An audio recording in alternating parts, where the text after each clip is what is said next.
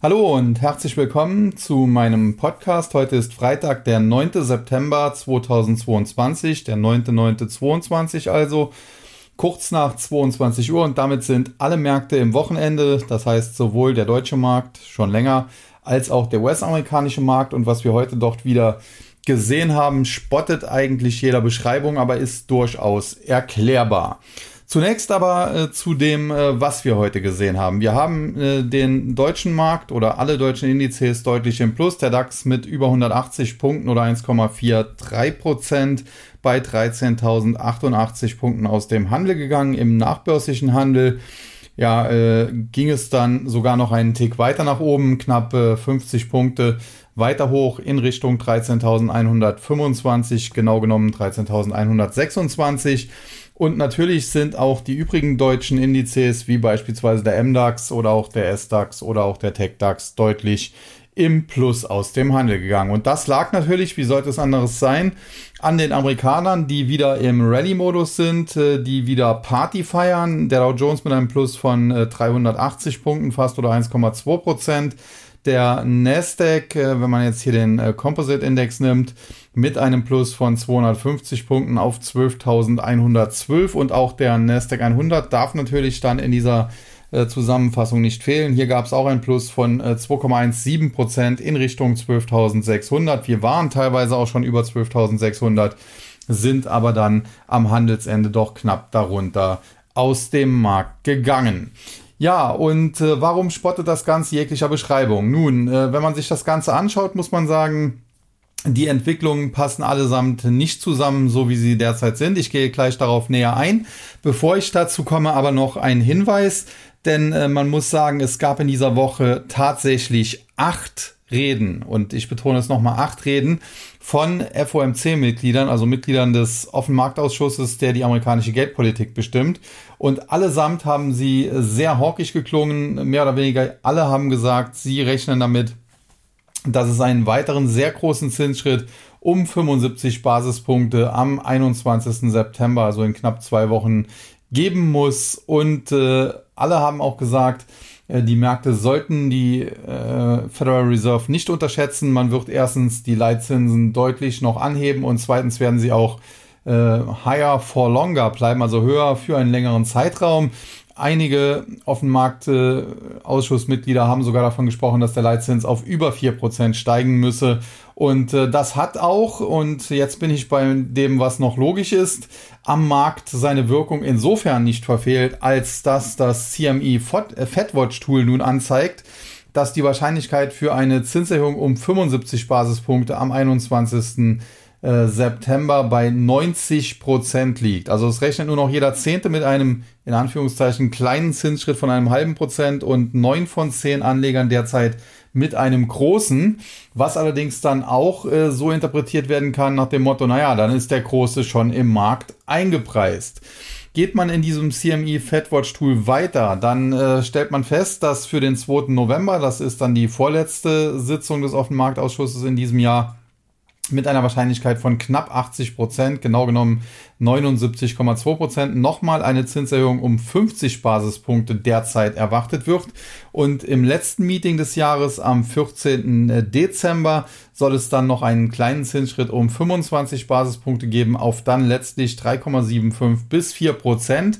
Und wenn man das Ganze dann in die Zukunft weiterspielt, äh, in das nächste Jahr hinein, im Februar, März, Mai, Juni und schließlich 26. Juli soll es ja dann auch weitere äh, Sitzungen des Offenmarktausschusses geben. Und da liegt die Wahrscheinlichkeit, dass der Leitzins eben bei 3,75 bis 4 Prozent bleibt über eben diesen längeren Zeitraum ja, recht hoch. Es ist zumindest derzeit die äh, am höchsten gesehene Wahrscheinlichkeit. Das heißt, das CME Fedwatch Tool deutet an, dass die Marktteilnehmer zumindest an den Anleihenmärkten äh, verstanden haben, was die Fed will, nämlich einen Leitzins von 3,75 bis 4 Prozent, äh, vereinzelt sogar über 4 Prozent und diesen dann für einen längeren Zeitraum, nämlich mindestens bis äh, Juli, also das komplette erste Halbjahr und sogar ins zweite Halbjahr des nächsten Jahres hinein, auf diesem Niveau belassen. Und das ist natürlich eine Sache, die tendenziell die Märkte belasten müsste, denn äh, natürlich bei einem Leitzins von äh, knapp 4% ähm, ja, das äh, wirkt dann geldpolitisch durchaus bremsend und das wird auch in der Konjunktur äh, seine Spuren hinterlassen. Natürlich wird dann auch die Inflation zurückgehen, keine Frage.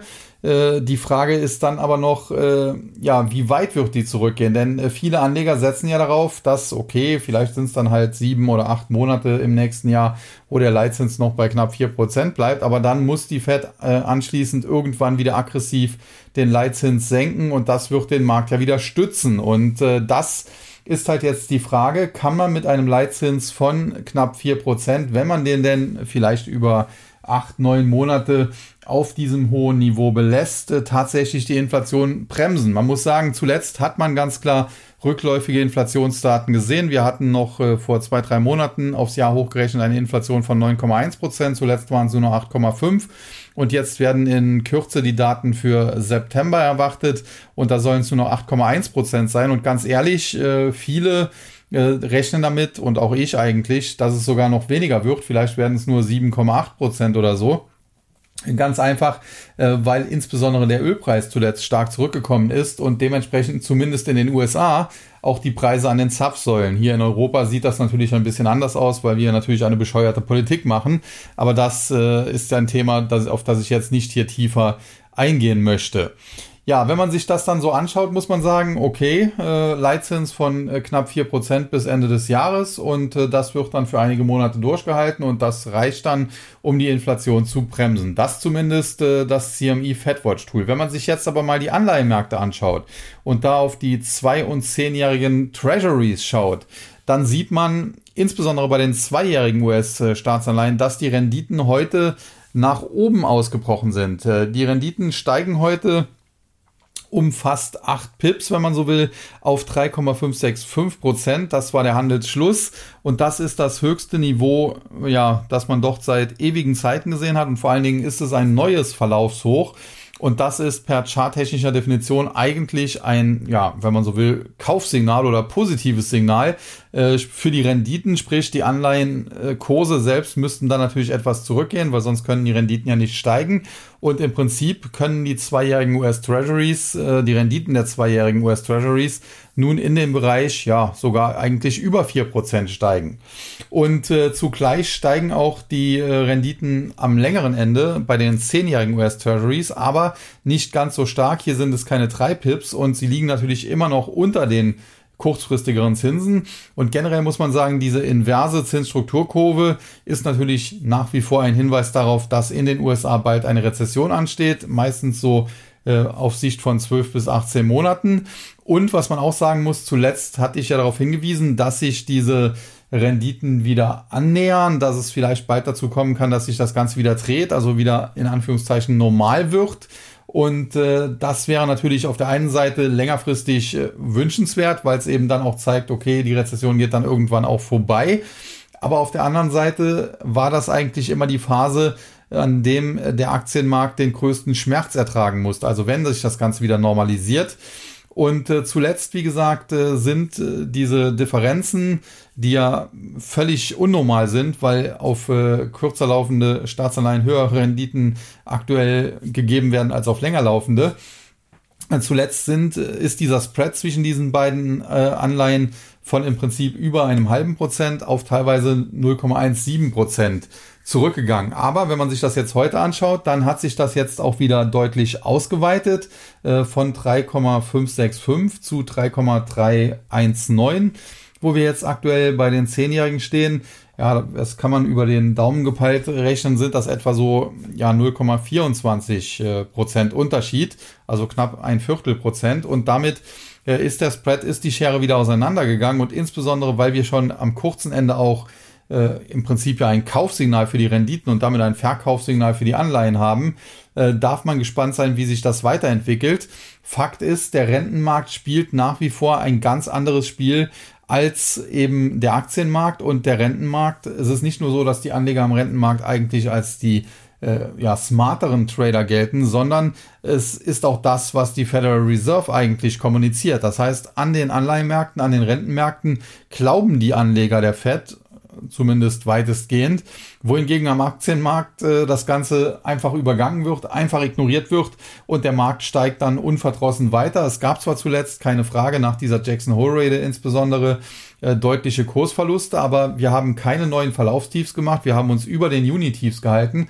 Und wenn man das jetzt äh, wirklich mal rein charttechnisch ganz nüchtern betrachtet, dann ist das durchaus ein nicht äh, ja, bärisches Signal, sondern eher ein bullisches Signal.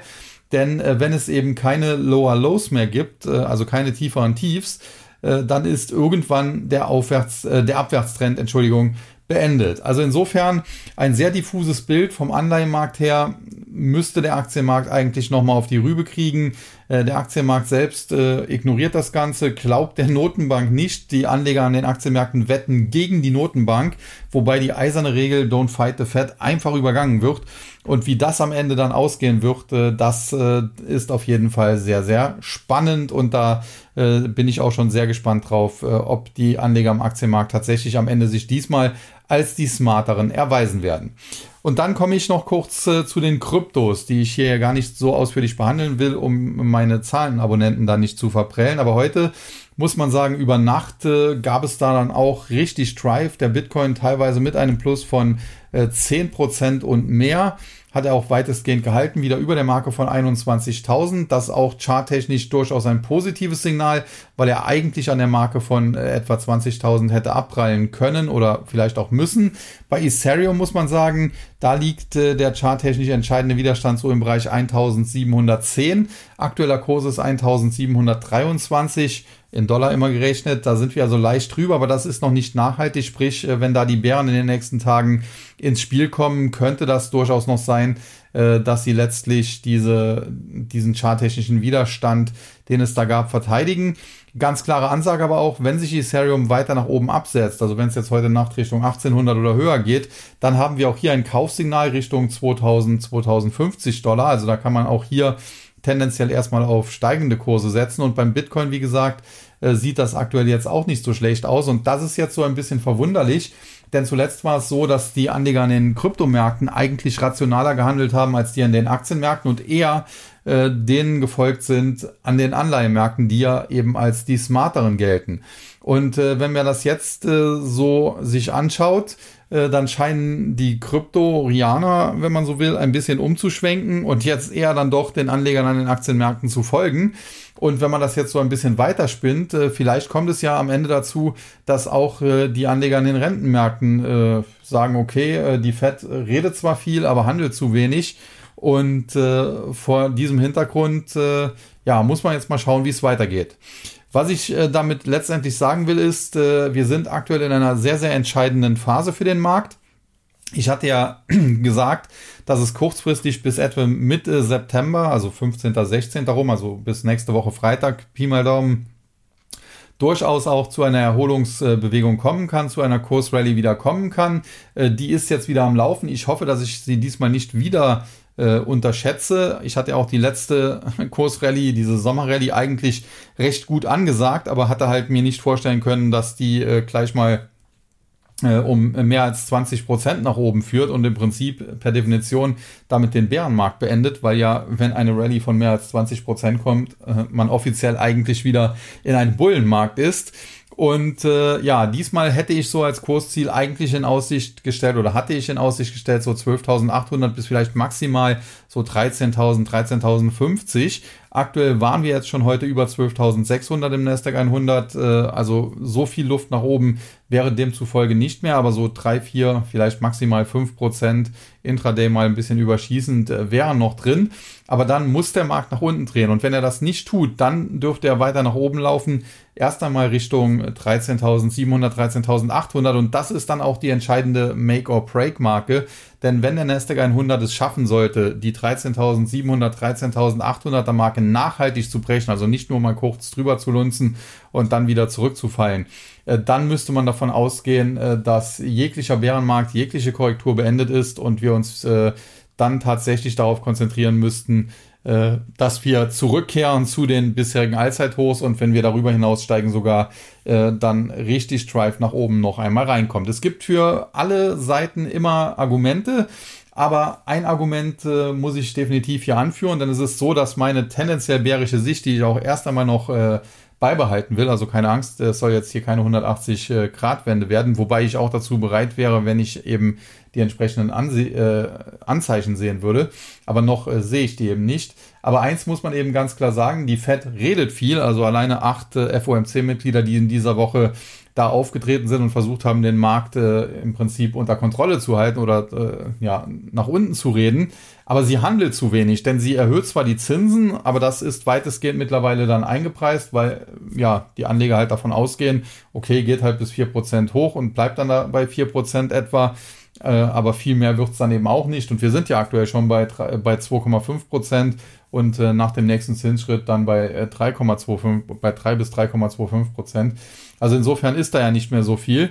Und äh, das große Problem ist dann eben dieses quantitativ Tightening, denn das ist etwas, wovor ich tatsächlich immer Angst hatte und worauf ich auch hingewiesen habe, dass man davor Angst haben muss. Nur die Fed setzt das einfach nicht um. Sie wollte eigentlich alleine aus ihren Anleihebeständen 47,5 äh, Milliarden in den Monaten Juni, Juli und August äh, verkaufen und das Ganze jetzt im September auf 95 Milliarden eben verdoppeln. Der gesamte Bilanz Runoff, wie sich das in Amerika nennt, sollte allerdings schon bei diesen 47,5 Milliarden also in den ersten drei Monaten bei 118,75 Milliarden liegen. Und wenn man sich dann anschaut, was die Fed bisher gemacht hat, dann kommt man darauf, dass sie gerade mal gut 120 Milliarden aus dem Markt gezogen hat. Also im Prinzip äh, in, in äh, ja, drei ein Drittel Monaten äh, das gemacht hat, was sie eigentlich äh, ja, in einem Monat etwa machen wollte. Sie hängt da also massiv hinterher. Da gab es dann auch wieder Anleger, die gesagt haben, ja, vielleicht äh, sind nicht so viele Anleihen ausgelaufen und sie haben ja gesagt, am Anfang verkaufen sie nicht aktiv und da können sie ja dann nichts dafür. Ja, mag alles sein, aber die FED-Offiziellen müssen ja wissen, welche Anleihen sie da in ihren Bilanzen führen. Und wenn sie von vornherein wissen, wir können gar nicht so viel auslaufen lassen, weil so viel eben nicht ausläuft im äh, Juni, Juli und August, dann sollte man es auch nicht ankündigen oder man müsste es eben dann doch äh, ein bisschen aktiver gestalten. Aber es kommt noch was hinzu. Denn im September, wie gesagt, wollte man äh, beispielsweise seine Anleihebestände, also das sind dann immer Staatsanleihen und sogenannte Mortgage-Backed Securities, also Immobilien, Anleihen, äh, vereinfacht gesagt, äh, im Volumen von 95 Milliarden eben aus der Bilanz äh, tilgen, indem man sie auslaufen lässt und eben das Geld nicht reinvestiert. Und äh, bisher, und wir haben jetzt schon den 9. September, gut, die Daten hängen, hinken hier immer zwei, drei Tage hinterher. Also die aktuellsten Daten sind leider vom 7., vom Mittwoch. Aber bis Mittwoch hat sie gerade mal 3,7 Milliarden gemacht. Also in sieben Tagen 3,7 Milliarden. Das ist Pi mal Daumen ein bisschen mehr wie 500 Millionen pro Tag, wenn man das Wochenende mit äh, berücksichtigt. Und wenn man 500 Millionen im, im, im, am Tag macht oder ein bisschen mehr wie 500 Millionen am Tag über 30 Tage, wie der September eben hat, dann komme ich am Ende des Monats auf einen maximalen äh, ja, Bilanzreduktion im, im Anleihebereich in den gehaltenen Anleihen von vielleicht 15, 16 oder runden wir von mir aus auf auf 20 Milliarden, aber weit weg auf jeden Fall von den 95 Milliarden. Jetzt ist es so, und das habe ich zuletzt ja auch gesagt, dass ich denke, dass die Fed dieses Quantitative Tightening tatsächlich auch so ein bisschen als Ventil nutzt. Und wenn der Markt ihr zu schnell, zu stark fällt, dann hält sie sich da vielleicht sogar bewusst etwas zurück, um etwas mehr Liquidität im Markt zu halten und äh, den Markt so wieder ein bisschen zu stützen und zu stabilisieren. Nur äh, wenn natürlich acht Notenbanker auftreten und äh, den Markt versuchen herunterzureden.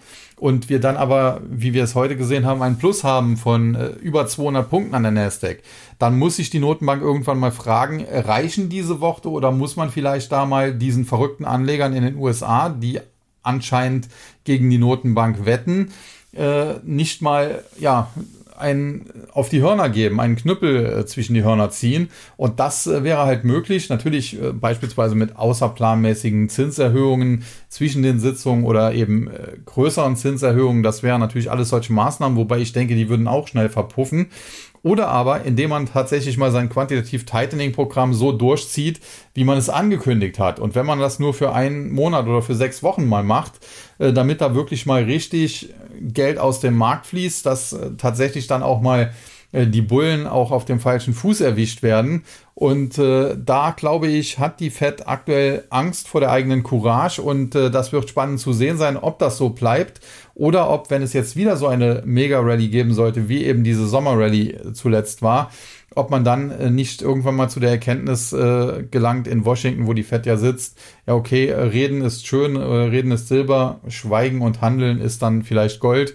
Und äh, wir machen jetzt einfach mal tatsächlich das, was wir gesagt haben. Und wenn es nur für einen Monat ist und wir tatsächlich mal in einem Monat da 95 Milliarden aus dem Markt ziehen, und wie gesagt, äh, es ist halt ein latent, latentes Risiko, wenn man gegen die Fed wettet. Deswegen kann ich das keinem empfehlen. Aber man muss eben auch ganz klar sehen, zuletzt hatten die Anleger, die gegen die Fed gewettet haben, eben am Ende recht. Äh, sie haben die Gewinne eingefahren, sie waren long, sie haben die Dips gekauft und äh, haben profitiert.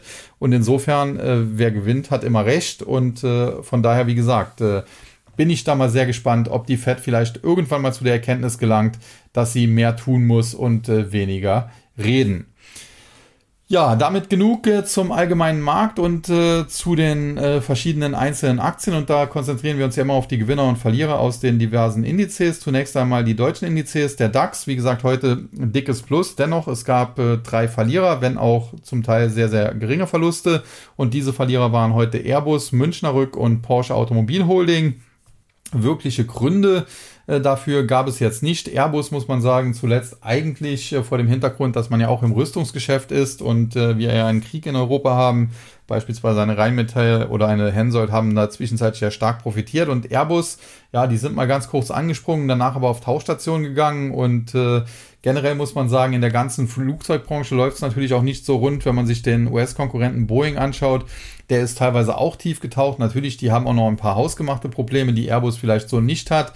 Aber generell muss man sagen, äh, die Vorstellung der Airbus-Aktie in den letzten Wochen und Monaten, gerade auch vor dem Hintergrund, dass manche Dinge für das Unternehmen gelaufen sind, insbesondere für die Rüstungssparte, die ist dann doch eher enttäuschend. Auf der anderen Seite muss man sagen, übergeordnet ist die Aktie nach wie vor in einer Seitwärtsbewegung, in einer sehr breiten Seitwärtsbewegung. Auf der Unterseite so im Bereich von 90 Euro ganz gut unterstützt. Auf der Oberseite spätestens im Bereich 120 ein bisschen der Deckel drauf. Zuletzt war es meistens sogar etwas früher, schon so im Bereich 110. Also ob man jetzt da eine Seitwärtsbewegung zwischen 90 und 110 oder 90 und 120 annimmt, Fakt ist, mit 96 ist man noch ein bisschen über der unteren Begrenzung. Äh, insofern bietet sich ein Long-Anstieg noch nicht an.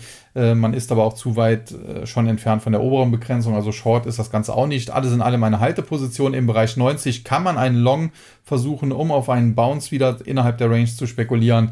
Allerdings, wie gesagt, mit engem Stoppkurs, denn wenn es natürlich unter die 90 geht, kann man hier auch sehr schnell ja ins, ins äh, fallende Messer laufen, wenn man so will. Und äh, es gibt zwar unter 90 noch eine Unterstützung, so im Bereich äh, 82, 83 Euro, aber wenn die Aktie auch darunter fällt, ja, dann äh, sieht es definitiv schlecht aus. Also insofern Airbus äh, derzeit kein Favorit, äh, aber für Trader vielleicht interessant, sie um 90 mal äh, kurzfristig long zu nehmen. Dann Münchner Rück, äh, da muss man sagen, Versicherungsaktien standen zuletzt tendenziell eher unter Druck, insbesondere Allianz bei Münchner Rück. Die hat sich aber insbesondere seit August sehr, sehr gut entwickelt und hier gibt es natürlich auch einen Grund für, denn äh, die Münchner Rück als Rückversicherung ist natürlich ein Versicherungskonzern, der Versicherungen versichert, also beispielsweise auch die Allianz. Und äh, damit haben sie natürlich eine gewisse Preissetzungsmacht äh, und äh, das äh, ja, spiegelt sich dann auch äh, an der Börse eben wieder, indem sich die Aktie deutlich besser zuletzt schlagen konnte als eben die Allianz. Und genau da äh, liegt nämlich bei der Allianz äh, der Hase im Pfeffer, wenn man so will. Äh, denn die Allianz ist natürlich ein normaler Versicherungskonzern, der in erster Linie Privatkunden hat. Und äh, da ist es natürlich deutlich schwieriger, bei zig Millionen Privatkunden höhere äh, Prämien durchzusetzen, höhere Policen da durchzusetzen und dementsprechend äh, die Underperformance von Allianz gegenüber Münchner Rück erklärbar. Würde ich die Allianz kaufen? Derzeit nicht unbedingt. Würde ich die Münchner Rück kaufen? Naja, nach, nach der Rallye, die wir zuletzt gesehen haben, jetzt auch nicht mehr unbedingt, aber auf längere Sicht ist die Münchner Rück mit Sicherheit keine schlechte Wahl, auch als äh, Mega-Dividendenzahler natürlich. Und äh, ja, wenn die Aktie vielleicht nochmal billiger wird, oder würde, dann wäre sie durchaus eine Option. Und dann Porsche Automobil Holding, zuletzt natürlich äh, auch dadurch gestiegen, dass es Berichte gab über den äh, Börsengang von Porsche. Da äh, müssen natürlich viele Anleger auch erst einmal sich äh, klar machen, dass äh, die Porsche Automobil Holding im Prinzip eine Holding ist, die in erster Linie VW-Aktien hält und mit dem Autobauer Porsche, also der Porsche AG, die jetzt von VW an die Börse gebracht werden soll, auf, erstmal nicht so viel zu tun hat. Aber aufgrund dieser ja, Namensgleichheit und äh, es gibt ja auch viele unerfahrene Anleger, kann es durchaus sein, äh, dass das zuletzt diese Aktie gestützt hat. Die hat zumindest kurzfristig teilweise deutlich hinzugewinnen können. Wenn man sich anschaut, die Tiefs, die man da im Juli gesehen hat, die lagen noch unterhalb von 60 und äh, zwischenzeitlich sind wir dann bis fast 75 gestiegen, was ja dann doch 25 Prozent sind. Und in den letzten Tagen nun bröckelt der Kurs wieder ab. Kann natürlich auch sein, wie gesagt, äh, Porsche Automobil Holding ist eine Holding, die in erster Linie VW-Aktien hält und VW ist wiederum der Mutterkonzern von Porsche und die wollen Porsche eben an die Börse bringen und wenn der Börsengang vielleicht aus irgendwelchen Gründen noch abgesagt werden müsste, würde das VW belasten und damit indirekt natürlich dann auch wieder die Porsche Automobil Holding. Aber sei es wie es sei, warum auch immer die Aktie heute schwächer war, Fakt ist, sie war schwächer, äh, nachdem sie aber zuletzt zum Teil auch deutlich zulegen konnte. Und dann die Gewinnerseite, da hatten wir die Deutsche Telekom, Fresenius und äh, HelloFresh.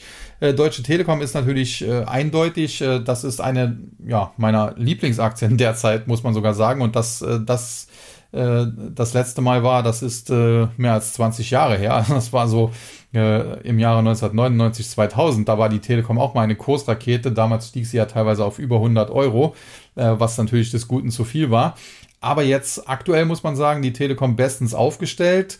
Äh, natürlich, es gibt immer bei so Großkonzernen kritische Punkte. Man kann sagen, okay, da sind immer noch äh, viele, in Anführungszeichen, ehemalige Beamte mit drin und immer noch träge und schläfrig und so weiter. Aber man muss eben auch sehen, äh, die Deutsche Telekom hat ein sehr stabiles Kerngeschäft, sozusagen Telekommunikationsversorger. Man kann sich gegen Konkurrenten auch, äh, ja, wie 1 und 1 und so weiter, doch einigermaßen schon seit vielen Jahren behaupten. Und dann hat man natürlich in den USA mit T-Mobile US einen absoluten Treffer gelandet. Wenn man auch mal daran zurückdenkt, äh, dass das ja, das T-Mobile US so ein bisschen aus der ehemaligen Voice Stream hervorgegangen ist und als äh, damals Ron Sommer die übernommen hat, dann war das äh, das war der Grund, warum er später gehen musste. Äh, mittlerweile muss man sagen, ja, das ist äh, eine super Sache gewesen. Natürlich äh, gab es da viele Irrungen und Wirrungen und es war jetzt nicht so, äh, dass der Voice Stream gekauft hat und das äh, war sofort ein super Deal, aber über die Jahre hat man da tatsächlich ein sehr sehr gutes US-Geschäft äh, entwickelt und ich kenne jetzt eigentlich keinen deutschen Konzern, wenn ich ehrlich bin, der es geschafft hat, sich so dermaßen gut in den USA zu etablieren wie die Deutsche Telekom und vor diesem Hintergrund ist die Aktie dann tatsächlich auch günstig in aktuell unsicherer Marktphase natürlich auch gesucht. Man zahlt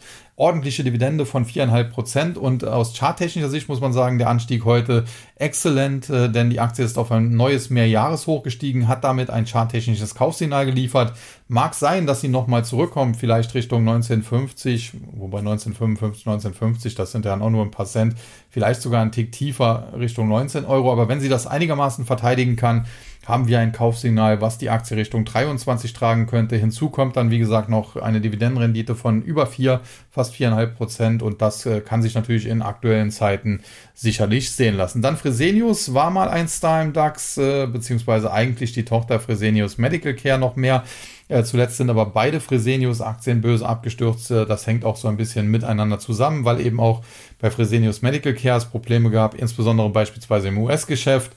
Und äh, ja, Fresenius selbst, eigentlich Klinikbetreiber, hatte man eigentlich auch denken können, dass die beispielsweise von Corona profitiert hätten. Das war aber jetzt so nicht unbedingt der Fall, muss man sagen, die Aktie böse abgestürzt, aber zuletzt auch hier erste positive Ansätze, muss man sagen. Die Aktie könnte tatsächlich so im Bereich 24 Euro mal einen Boden gefunden haben, aber jetzt schon darauf zu setzen, zu wetten, das wäre mir zu früh. Nichtsdestotrotz, es freut mich, dass die Aktie heute mal äh, fast 4% zulegen konnte und ich hoffe sehr, dass hier eine Trendwende gelingt. Ja, und dann HelloFresh. Da ist klar, dass die aus dem DAX rausfliegen werden. Das war aus meiner Sicht äh, HelloFresh Delivery Hero. Warum die überhaupt jemals da reingekommen sind, äh, kann man sich schon die Frage stellen. Okay, es war jetzt natürlich keine äh, zweite Wirecard, weil es eben keine Betrugsunternehmen sind, aber generell äh, ja, man wollte damit so ein bisschen auf New Economy, auf Tech machen, aber so wirklich äh, Lieferdienste wie HelloFresh oder, oder Delivery Hero sind ja jetzt auch keine wirklichen Tech-Aktien. Und wenn man sich anschaut, die amerikanischen Gegenstücke wie Blue Apron, die sind jetzt auch nicht gerade das Gelbe vom Ei und auch nicht die Mega-Burner gewesen dort. Ja, wie dem auch sei, HelloFresh zwischenzeitlich mal aufgrund der Pandemie auch arg gehypt, dann so im Bereich knapp unter 100 Euro Doppeltop gemacht, seitdem mehr oder weniger im freien Fall. Zunächst äh, sehr, sehr steil abgestürzt, zuletzt hat sich der Abwärtstrend so ein bisschen abgeflacht, aber er ist eigentlich immer noch da. Und äh, jetzt muss man mal schauen, wie es weitergeht. Denn lustigerweise muss man sagen, äh, bei 100 Euro war die Aktie natürlich viel zu teuer. Bei aktuell 25, 26, 27 Euro da ist sie schon deutlich realistischer gepreist. Da kann man durchaus auch Rechtfertigungen für die Bewertung finden. Aber was gerade hier interessant sein könnte, aufgrund des DAX-Rauswurfs, ist hier natürlich die Stimmung derzeit komplett äh, am Boden. Und äh, bei Delivery Hero war es zum Beispiel so, als äh, der DAX-Rauswurf dann feststand, äh, fiel die Aktie nochmal stark zurück, glaube auf Tiefs bei etwa 25 Euro auch. Und äh, seitdem hat sie sich von diesen Tiefs fast verdoppelt, weil damit natürlich auch der Letzte, der verkaufen wollte, verkauft hat äh, hatte. Und äh, das könnte natürlich bei HelloFresh hier auch der Fall sein. Heißt jetzt nicht, dass ich die Aktie unbedingt schon äh, long nehmen wollte, auch wenn sie heute 4,5% hinzugewonnen hat. Aber äh, ich will damit zumindest sagen, äh, bei Short sollte man hier sehr, sehr vorsichtig sein, um das mal so zu formulieren. Dann der MDAX, heute ein Plus von 575 Punkten fast oder knapp 2,3% auf 25.700,94 Punkte.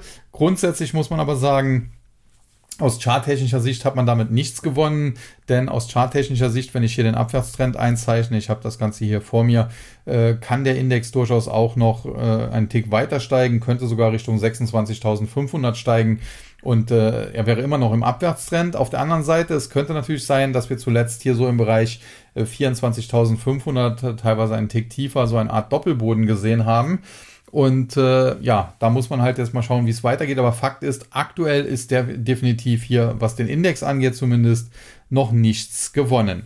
Gewinner und Verlierer auf der Verliererseite Deutsche Wohnen, Rheinmetall und Kion Group. Äh, muss man sagen, Deutsche Wohnen, Immobilienaktien äh, zuletzt nicht gefragt. Man muss auch sagen, Rheinmetall und Deutsche Wohnen stehen zwar auf der Verliererliste, also waren schwache Performer, aber beide haben am Ende sogar noch ein kleines Plus gemacht. Ja, Deutsche Wohnen 0,23 Prozent, Rheinmetall 0,1 Prozent waren trotzdem, wie gesagt, die drei Tagesflops. Ja, wie gesagt, Deutsche Wohnen, Immobiliensektor, auch gerade in Deutschland zuletzt äh, schwer angeschossen. Eine Vonovia ja auch böse abgestürzt. Und äh, generell, ja, sehe ich auch hier so ein bisschen schwarz. Äh, generell muss man sagen, der amerikanische Markt und äh, ich meine jetzt den kompletten Markt, aber auch insbesondere der Immobilienmarkt, äh, der ist schon äh, kritisch zu sehen, muss man sagen. Aber in, in Deutschland und Europa sieht das Ganze nochmal eine Nummer anders aus. Denn äh, hier haben wir tatsächlich aufgrund dieser langen Null- und Negativzinspolitik äh, teilweise Finanzierung ohne Eigenkapital zu tatsächlich 0 bis äh, 2 Prozent Zinsen vielleicht äh, zum Teil gesehen. Äh, also selbst bei, bei nicht so guter Bonität. Das haben die Amerikaner, ein, das war dort ein Lehrer aus der Finanzkrise, doch vermieden. Also insofern ganz so schlimm sind die Zustände doch definitiv nicht. Und äh, wenn jetzt natürlich der Markt einbrechen sollte und wenn dann auch noch hinzukommt dieses ganze Energiethema, dass äh, Strom- und Gaskosten durch die Decken gehen, also die Nebenkosten durch die Decken gehen, dann bin ich doch sehr sicher, dass in ein, zwei Jahren viele ja, Immobilienbesitzer, die sich da neue Wohnungen oder Häuser gekauft oder gebaut haben, äh, dass die das nicht mehr finanziell stemmen können und da wird einiges auf den Markt kommen. Da kann man dann tatsächlich Schnäppchen schießen. Ich halte mich da auch schon tatsächlich bereit und normal habe ich nie groß in Immobilien investiert. Aber da wird es sicherlich das ein oder andere Schnäppchen geben. Und äh, ja, es wird da sicherlich auch äh, den ein oder anderen Fall geben, äh, wird man dann vielleicht auch in den Medien sehen. Äh, Peter Zwegert gibt es ja nicht mehr, aber da, wo sich da wirklich äh, Leute ihr Leben nachhaltig ruiniert haben mit eben äh, solchen Immobilienfinanzierungen. Ja, Rheinmetall äh, ist dann so ein bisschen im Kontext mit Airbus oder auch Hensoldt zu sehen, war zwischenzeitlich mal sehr gefragt, aber mittlerweile hat man sich so auch so an den Krieg ein bisschen gewöhnt und da hat sich das Ganze dann auch normalisiert.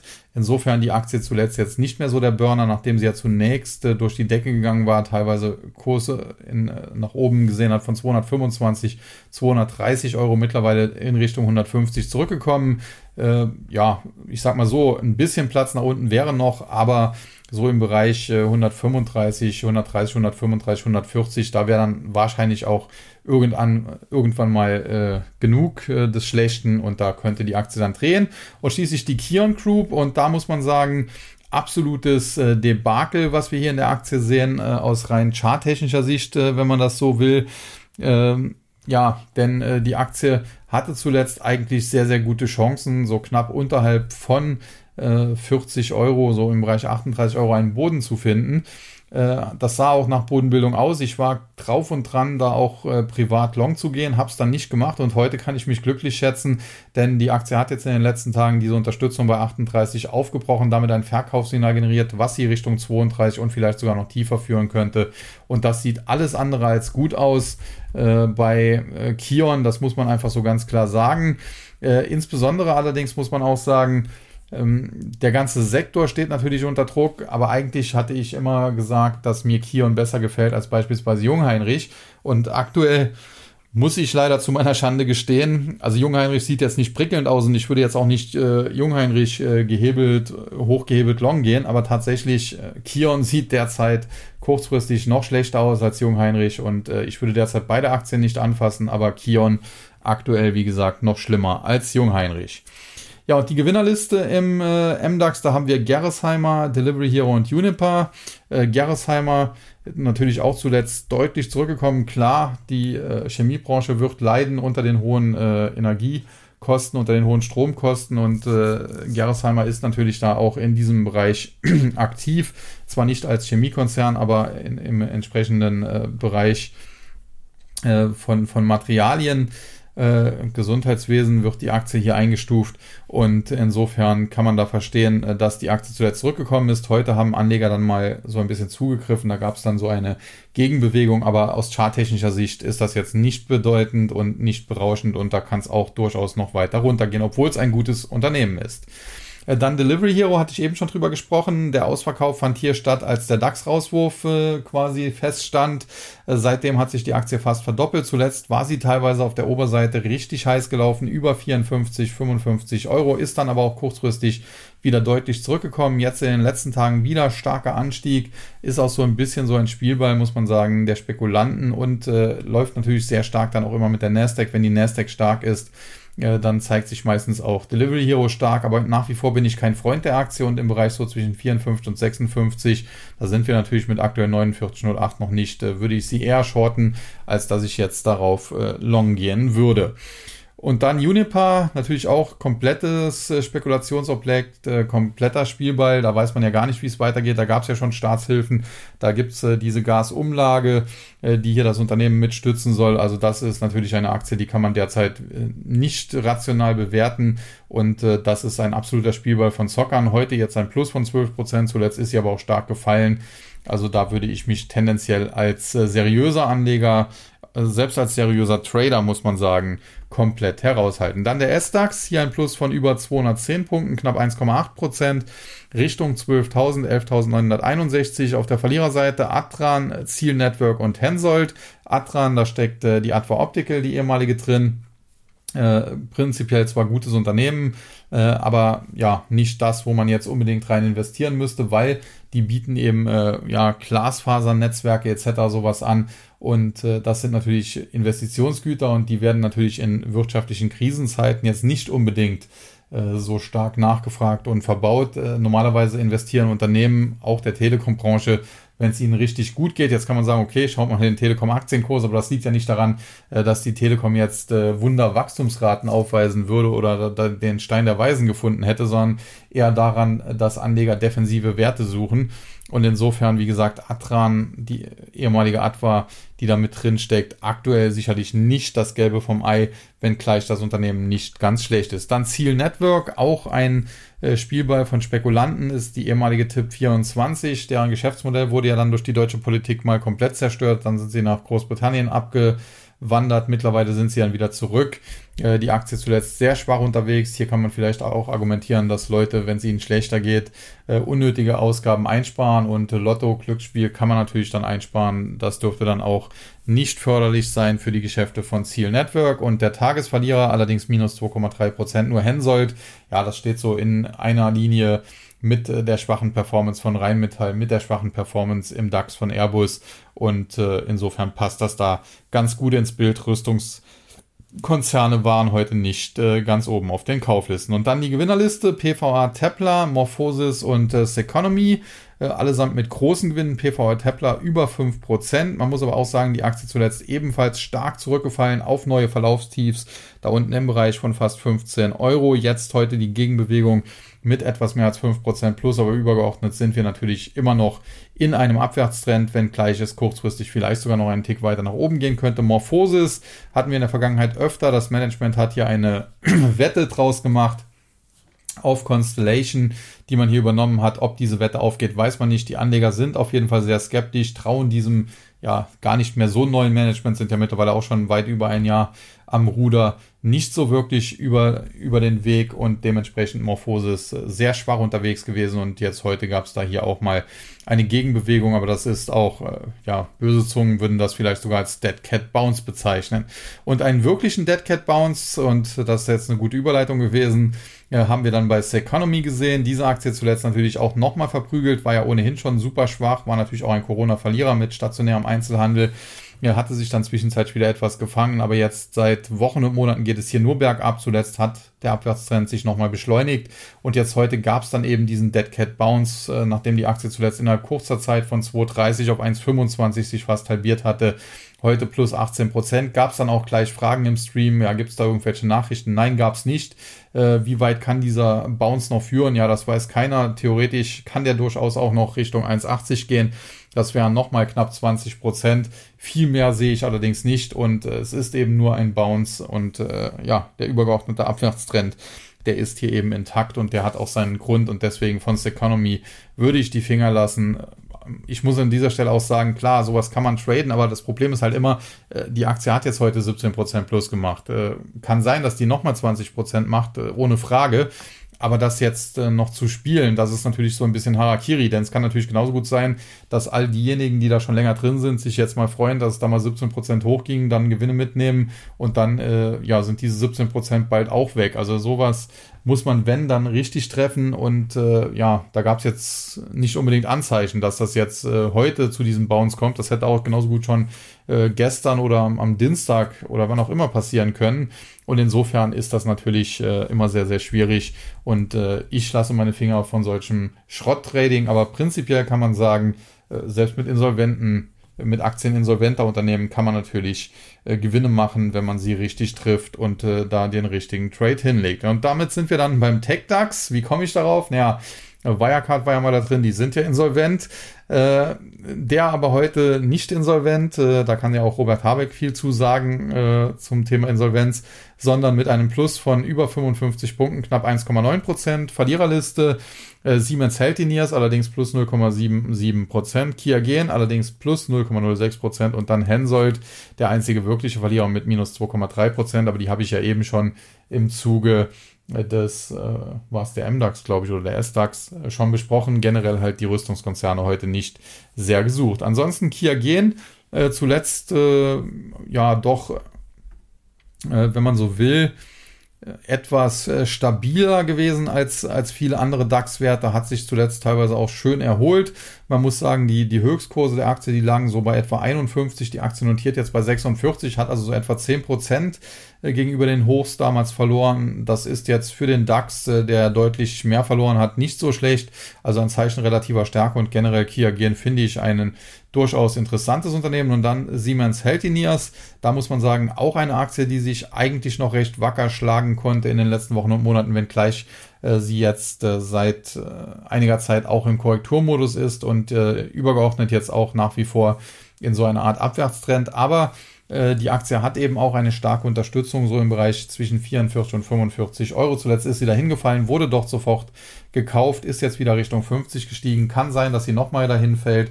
Dann kann man es eigentlich als Käufer wieder versuchen. Sollte sie allerdings unter 44 wegbrechen, kann es bis 36 gehen. Man braucht also auf jeden Fall einen Stoppkurs. Ja, und die Gewinnerseite, Jenoptik, SUSE und Morphosis. Morphosis haben wir schon besprochen, bleibt noch Jenoptik, ist ja im weitesten Sinne auch so ein bisschen im Rüstungsbereich tätig, aber hier muss man sagen, die Aktie wurde heute ausnahmsweise mal gesucht. Hintergrund hier ist aber auch vielleicht die Charttechnik, denn so im Bereich 20, 20,50 Euro hat sie zuletzt einen Doppelboden hingelegt. Äh, von dem ausgehen kann es natürlich etwas nach oben gehen.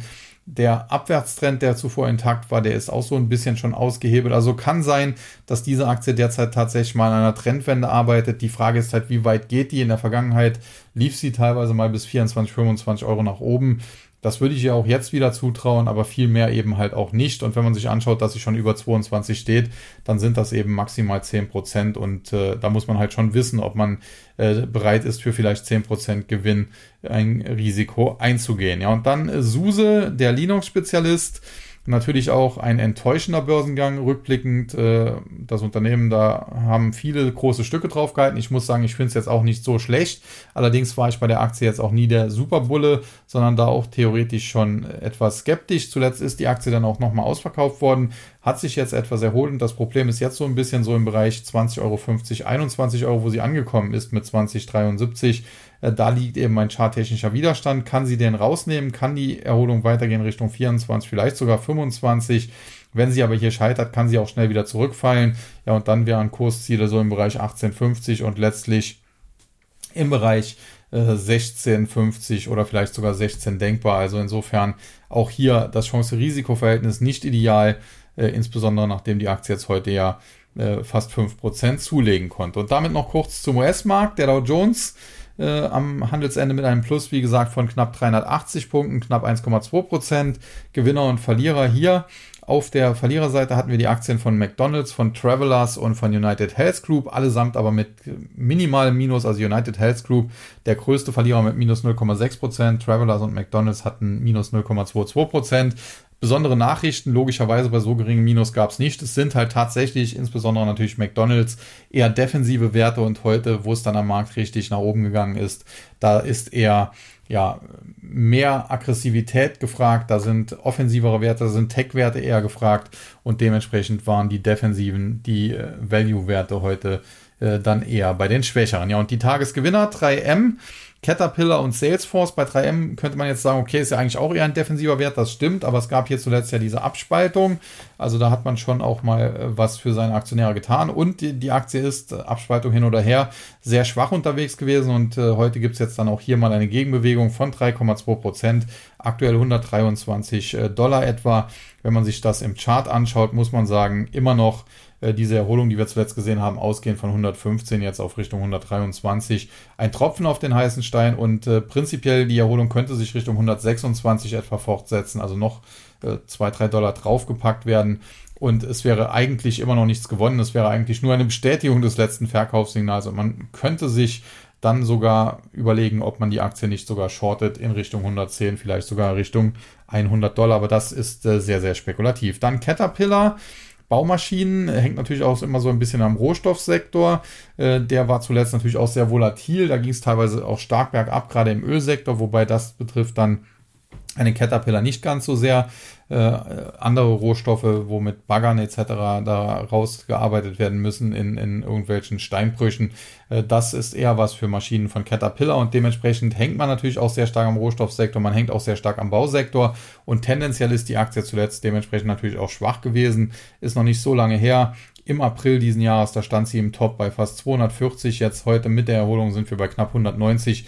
Im Tief vor ein paar Tagen das war hier im Juli, Mitte Juli, also noch nicht so lange her, waren es sogar unter 170 und äh, insofern, da sollte man jetzt nicht äh, zu positiv werden.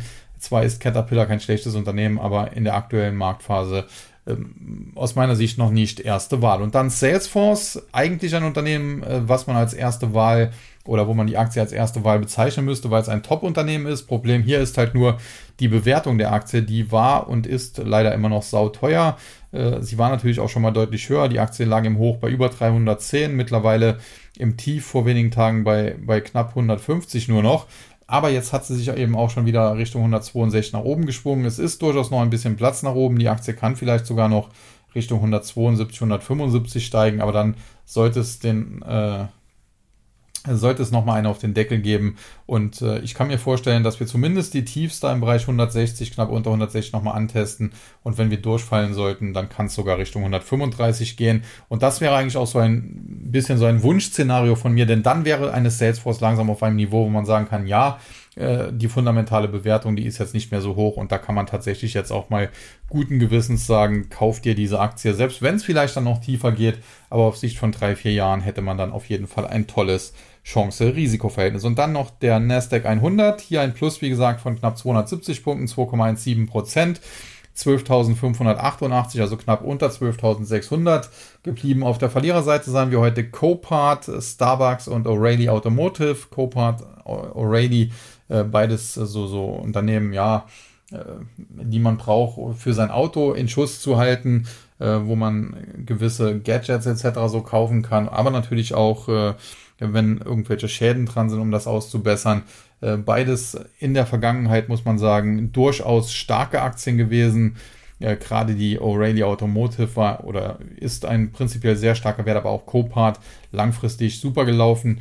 Jetzt kurzfristig äh, gab es jetzt hier heute mal ein paar Gewinnmitnahmen, aber das Minus 0,72% bei Copart und 1,05% bei O'Reilly, ja, das ist jetzt auch nicht gigantisch und äh, große Negativnachrichten gab es hier nicht. Aber der Sektor war halt heute so insgesamt nicht ganz so gefragt. Ja, und dann Starbucks. Äh, zuletzt ja schön erholt, muss man sagen. Man hat ja auch einen neuen Chef äh, präsentieren können, nachdem Howard Schulz jetzt das zweite Mal versucht, in Rente zu gehen. Das erste Mal hat das nicht funktioniert, die Aktie ist abgestürzt, dann kam er zurück. Ja, jetzt versucht er es dann äh, nach vielen Jahren nochmal. Man darf gespannt sein, ob das klappt. Fakt ist, äh, Starbucks zuletzt mit guten Zahlen, die Aktie nochmal nach oben gelaufen. Aber man muss auch sagen, charttechnisch kein Befreiungsschlag gelungen. Äh, noch nicht zumindest. Und äh, jetzt darf man mal schauen, ob äh, der neue Chef da vielleicht wieder mehr Drive reinbekommt. Ja, und dann die Tagesgewinner, Atlassian, äh, DocuSign und äh, Zscaler. Zunächst Atlassian. Hier ein Plus von über 7% und äh, ja, da kann man sich schon so ein bisschen auch verwundert zeigen, denn aktuelle Nachrichten gab es hier eigentlich nicht. Die letzten Quartalszahlen sind auch schon einen Monat her, die waren allerdings zugegebenermaßen gut und äh, charttechnisch muss man sagen, die Aktie von Atlassian insbesondere nach diesen guten Zahlen zuletzt deutlich erholt, teilweise bis auf 300 Dollar wieder gestiegen. Das ist schon sehr, sehr Wahnsinn, was die Amerikaner da teilweise treiben. Äh, wenn man sich anschaut, dass die Korrekturtiefs äh, hier im, im Mai Juni teilweise bei 150 lagen, dann hat sich diese Aktie mal in kurzer Zeit verdoppelt und das ist jetzt hier keine kleine Klitsche, sondern Atlassian, kürzel übrigens Team, ein australisches Softwareunternehmen, äh, das äh, durchaus ein paar Milliarden auf die Börsenwaage bringt und äh, da kann sich mal so ein Kurs eben halbieren und wieder verdoppeln. Also das ist schon sehr, sehr hart, äh, was wir derzeit da in den Märkten auch zum Teil sehen. Wie dem auch sei, Atlassian zuletzt deutlich zurückgekommen nach dieser Mega-Rally Richtung 300. Jetzt heute haben dann ein paar Schnäppchenjäger wieder zugegriffen, haben die Aktie 8% nach oben buxiert am Ende knapp 260 Dollar, also bis 300 ist da aber auch noch ein Stück zu gehen und äh, die Aktie müsste darüber, um ein frisches Kaufsignal zu generieren. Dann DocuSign gestern Abend mit äh, Quartalszahlen, ja, und jetzt hätte ich fast gesagt mit besser als erwarteten Quartalszahlen und tatsächlich war das so. Nur muss man wissen, äh, das Unternehmen hat zuvor halt auch die Erwartungen äh, deutlich abgesenkt gehabt und äh, das war ja auch ein Grund, warum die Aktie in der Vergangenheit zum Teil regelrecht abgestürzt ist. Wenn man sich das hier anschaut im Chart, äh, da muss man sagen, es ist noch nicht so lange her. Das war natürlich auch ein Pandemiegewinner. Da stand diese Aktie noch über 300 Dollar, nämlich im September 2021, also vor etwa einem Jahr. Und jetzt heute freuen wir uns darüber, dass sie mal einen Kurssprung von 10% auf 66 Dollar macht. Also die, die natürlich vor zwei, drei Tagen erst gekauft haben, vielleicht sogar äh, da unten ja, am Tief bei, bei 53, 54 Dollar irgendwo dazwischen, äh, die können natürlich Freudensprünge machen. Die haben jetzt hier quasi 20 Prozent in wenigen Tagen eingesagt. Aber wer da natürlich bei 310, 315 gekauft hat, ja, den kann das nicht trösten, dass es da heute mal 10 Prozent nach oben geht. Der hat immer noch 80 Prozent etwa verloren. Und äh, das zeigt das ganze Dilemma. Und prinzipiell, DocuSign ist kein schlechtes Unternehmen, aber Kurse von 300 Dollar waren absurd. Äh, jetzt zuletzt, was wir gesehen haben, die Kurse da im Bereich 53, 54, das geht schon eher in die richtige Richtung. Vielleicht noch einen Tick tiefer hätte es sein können. Jetzt erstmal die Gegenbewegung, aber mal schauen, vielleicht kriegen wir ja da noch niedrigere Kurse und dann wäre das durchaus eine interessante Aktie. Und dann Vogel abgeschossen heute an der Nasdaq hat dann aber die Aktie des Cyber Security Spezialisten Zscaler, die nämlich ist nach besser als erwarteten Quartalszahlen um fast 22 Prozent angesprungen Und hier muss man sagen, generell der Sektor Cybersecurity, da gibt es ja einige Unternehmen, äh, die sich doch tummeln und der läuft generell sehr, sehr stark, äh, wenn man sich das anschaut. Also wenn ich jetzt hier mal so, so vier sehr bekannte Unternehmen mir anschaue, Fortinet ist zwar nach Quartalszahlen zuletzt auch äh, etwas verprügelt worden, aber generell, wenn man sich anschaut, die Aktie war mal im Hoch, also Fortinet jetzt gemeint, ja, im Hoch war sie mal bei, bei knapp 75 Dollar, aber das war so ein Ausreißer. Wenn man diese Spitze mal weglässt, dann war sie so im Hoch bei, bei knapp 71, 72 US-Dollar, ist dann äh, im Tief unter 50 gefallen, mittlerweile aber auch schon wieder bei knapp 54. Also das ist jetzt auch schon eine Korrektur, aber ja, 25% Kursverlust. Also das hält sich noch in Grenzen, zumal die Aktie ja zuvor auch ein mega Outperformer war. Dann äh, CrowdStrike, heute übrigens auch dickes Plus von 6%, zuletzt auch auf Erholungskurs. Klar, diese Aktie war natürlich im Top auch schon mal deutlich höher, war schon mal so im Bereich von 300, ist dann im Tief, das war hier im, im Mai, abgestürzt bis auf etwa 130. Mittlerweile stehen wir wieder 190, waren aber zwischenzeitlich auch schon wieder über 200 zurück. Auch hier muss man sagen, grundsätzlich gutes Unternehmen, zuletzt gute Quartalszahlen gemeldet. Die Bewertung bei 300 äh, Dollar war halt viel zu hoch. Äh, sie ist es eigentlich um 200 Dollar auch noch. Aber wenn diese Aktie vielleicht nochmal da auf die Korrekturtiefs oder zumindest in die Nähe der Korrekturtiefs von 130 zurückfällt, dann wäre die durchaus nicht uninteressant. Ja, und dann haben wir natürlich äh, Z-Scaler, äh, die heute mit diesen Zahlen durch die Decke gegangen sind. Äh, die stehen jetzt vielleicht sogar kurz davor, ein Kaufsignal zu generieren, wenn sie weiter Gas geben können. So bei 188, das war so ein Maximalpunkt, wo sie nochmal hinlaufen konnte. Wenn sie also jetzt im Montag, Dienstag, Mittwoch weiter steigen kann, kriegen wir Kaufsignale, die die Aktie sogar Richtung 225 und später mehr tragen könnten. Im Top muss man sagen, stand diese Aktie sogar schon über 375, ist dann aber auch abgestürzt, teilweise ebenfalls auf 130, jetzt wieder knapp 190. Äh, könnte sein, dass da noch ein bisschen Potenzial drin ist. Aber, und das ist, glaube ich, ein schönes Schlusswort für heute, der Top-Pick im äh, Sektor Cybersecurity, heute zwar nicht ganz so stark gelaufen wie andere mit einem Plus von 3,2%, war, ist und bleibt eigentlich äh, Palo Alto Network äh, im Bereich Firewalls mal gestartet, mittlerweile aber auch breiter aufgestellt. Und diese Aktie muss man sagen, das ist natürlich ein ganz besonderes Stück. Was für eine relative Stärke. Die Aktie steht aktuell bei 565 Dollar knapp. Das Allzeithoch war bei 640, hat also kaum äh, verloren, deutlich weniger als der Index verloren. Zwischenzeitlich muss man sagen, ist sie zwar mal tief getaucht. Im, im absoluten Tief gab es Kurse so im Bereich 420, 425. Da hat sie sich aber mittlerweile auch schon deutlich von erholt. Charttechnisch hat sie zuletzt im Prinzip mit dem Sprung über die 535er Marke ein Kaufsignal generiert was sie kurzfristig sogar Richtung 640 dem Allzeithoch zurückführen könnte. Und ich habe heute in einer Analyse für einen Börsenbrief äh, einen Artikel darüber geschrieben und muss sagen, die Bewertung dieser Aktie ist zwar sehr hoch, Kurs-Umsatzverhältnis äh, von 11, Kurs-Gewinnverhältnis habe ich jetzt gar nicht mehr im Kopf, glaube lag über 60, aber das ist eben auch absolut brachiale Qualität. Das Unternehmen wächst konstant mit mehr als 20 Prozent beim Umsatz. Man wird in Zukunft massive Gewinne machen. In der Vergangenheit hat man das noch nicht geschafft, weil man eben noch investiert hat, viele Übernahmen auch getätigt hat. Aber wenn man sich die Cashflows anschaut, dann sieht man, das Unternehmen hätte auch in der Vergangenheit schon Milliarden Gewinne machen können und in Zukunft wird man das machen. Im Geschäftsjahr 2024, 2025, das Geschäftsjahr endet hier immer im Juli, dürfte Palo Alto Network einen Jahresumsatz von über 10 Milliarden machen. Ich glaube, dass der Börsenwert dann auch bei über 100 Milliarden liegen wird. Aktuell liegt er so im Bereich 55. Heute kamen noch 3% drauf, also sagen wir 57 Milliarden. Also das ist äh, definitiv eine Aktie, die sich auf Sicht von äh, zwei Jahren maximal verdoppeln kann. Und äh, ja, das ist äh, die beste Qualität im Sektor. Da kommt dann auch eine Z-Scale, eine CrowdStrike, äh, nicht mal eine Fortinet ran.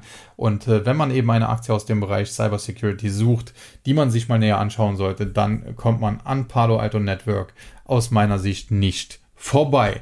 Ja, und äh, das war's dann heute. Sehr lange, äh, weil auch 20 Minuten äh, das äh, Eingangsstatement zur äh, Marktentwicklung und Geldpolitik gedauert hat. Äh, anschließend dann noch über eine halbe Stunde Besprechung der einzelnen Aktien und äh, dann möchte ich jetzt alle auch äh, damit in das äh, verdiente Wochenende entlassen. Ist jetzt mittlerweile auch schon nach 23 Uhr. Der Podcast geht wahrscheinlich erst am Samstag dann online. Und ja, das äh, soll es an dieser Stelle gewesen sein. In diesem Sinne, schönes, sonniges, geruhsames Wochenende. Und am Montag hören wir uns dann an dieser Stelle zum nächsten Podcast. Und ich würde mich natürlich auch freuen, wenn ihr meine anderen Angebote nutzt, ob jetzt meinen YouTube-Kanal oder vielleicht auch mal bei Guidance reinschaut, die ja in Kürze dann auch Stock 3 heißen werden. Und äh, das ist sicherlich auch noch ganz spannend. In diesem Sinne ja, wünsche ich allen, wie gesagt, einen schönen Abend, eine gute Nacht und vor allen Dingen ein schönes, geruhsames und sonniges Wochenende. Bis zum nächsten Mal verabschiedet sich wie immer an dieser Stelle Ihr euer Sascha Huber.